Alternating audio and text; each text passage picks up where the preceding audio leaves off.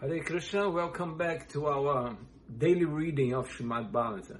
Today we're going to read from Canto 1, Chapter 3. Text today is 27. Translation purport by His Divine Grace, A.C. Bhaktivedanta Swami Srila Prabhupada. Rishayo manavodeva manuputra mahaujasap kalasave harereva saprajaputaya smritaham. All the rishis, manus, demigods, and descendants of Manu who are especially powerful are plenary portions or portions of the plenary portions of the Lord. This also includes the Prajapatis. Purport. Those who are comparatively less powerful are called Vibhuti, and those who are comparatively more powerful are called Avesha incarnations.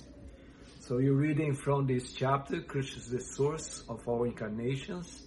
So we read so many of his uh, wonderful manifestations, incarnations, uh, like Matsya, Kurma, and many others, Ramachandra. And um, here it uh, explains uh, how the Prajapatis, demigods, Manus, they all incarnations of the Lord or manifestations of the Lord, which are called Vibhuti. Vibhuti is something that's wonderful, something that is completely fantastic. Even in this material world, there are some examples of Vibhuti. The material nature can be Vibhuti as well. We are going to read some from the Srimad Bhagavatam Prabhupada's purport regarding the word Vibhuti. And uh, the word avesha, avesha means uh, which is completely uh, filled with uh, energy, with power. Avesha, like Shakti Avesha Avatar. Shakti Avesha Avatar, like Srila Sridhar Swami Maharaj, he said Prabhupada was a Shakti Avesha Avatar. So it's incarnation that is uh, very powerful and is it's given power to uh, spread the holy names like Prabhupada did. Avesha is a devotee who has a special power given by the Lord. So, reading from the Bhagavad Gita, that uh, in the chapter 10, text 19, uh, Krishna says about Vibhuti Shri Bhagavan Vacha, Hantate katayasyami divya hi atma vibhutaya pradanyata kurushesta nasyanto vistarasyame. So, the blessed Lord said, Yes, I will tell you of my splendorous manifestations. Splendorous manifestation. This is vibhuti. So even some material manifestations are vibhuti. And uh, many of these demigods, they are materially uh, uh, materially contaminated, let's say like that. They are still in the uh, nature, material nature, but they are wonderful. They are splendorous. So only those which are prominent. O Arjuna, for my opulence is limitless. And another verse from the Bhagavad Gita, the, uh, chapter 10 as well, the text 41. Yaya vibhutima satvam shima urjitam evava tataivava gachatvam mama tejam sasambhavam. Know that all beautiful, glorious, and mighty creations spring from but a spark of my splendor. Vibhuti as a manifestation of the Lord. There is uh, another way that Krishna manifests his uh, vibhuti uh, by uh, uh, showing his lila regarding Mother Jashoda. This is described in the Srimad Bhagavatam, Canto 10, chapter 9, text 15. When Mother Jashoda with uh, when Mother Jashoda was trying to bind the offending child, she saw that the binding rope was short by a distance the width of two fingers. Thus she brought another rope to join to it. Now remember when Krishna was very nasty, uh, and when uh, his mother Jashoda put him aside to take care of the milk that was spoiling, spoiling in the in the oven. So and uh, he was left aside, and he was very angry, and he broke a pot.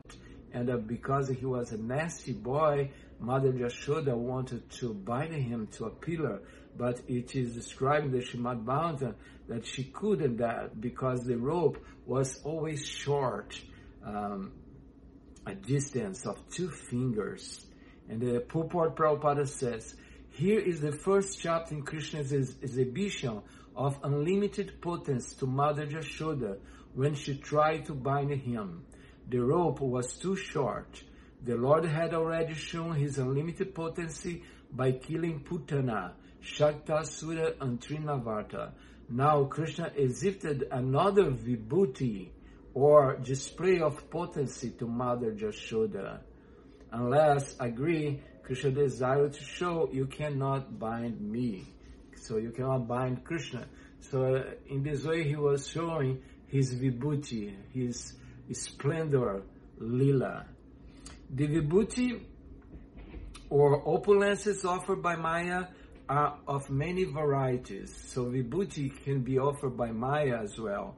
We experience different varieties of material enjoyment even on this planet. But if one is able to promote himself to higher planets like Chandraloka, the sun, or still higher, Maharloka, Janaloka, and Tapoloka, or even ultimately the highest planet, which is inhabited by Brahma and is called Satyaloka, one will find immense possibilities for material enjoyment. So this is uh, from the teachings of Lord Kapila. So this uh, material enjoyment, material opulence is called vibhuti as well because it's the splendor that is uh, manifest from the Lord. From the Shrimad Bhagavatam, uh, Prabhupada says, uh, and this is a conversation, Prabhupada. Prabhupada, yes, Jasya Prabha Jagadanda Kuti. Jagadanda means this universe, under, round sphere. Yasya Prabhavata Jagadanda Kuti Shiksha Vasudhadi Vibhuti Binam. And each of them, there are innumerable planets. And each planet, the atmosphere is different from another. Vibhuti Binam just like some planets. So the material nature. And the most, the most interesting is uh, related with the word Avesha that I found Prabhupada explaining in the Chaitanya Charitamrita. He says, there are many hundreds and thousands of devotees of Lord Chaitanya, among whom there are no special symptoms. But when a devotee of Lord Sri Chaitanya Mahaprabhu functions with specific prowess, prowess, he displays a feature called Avesha.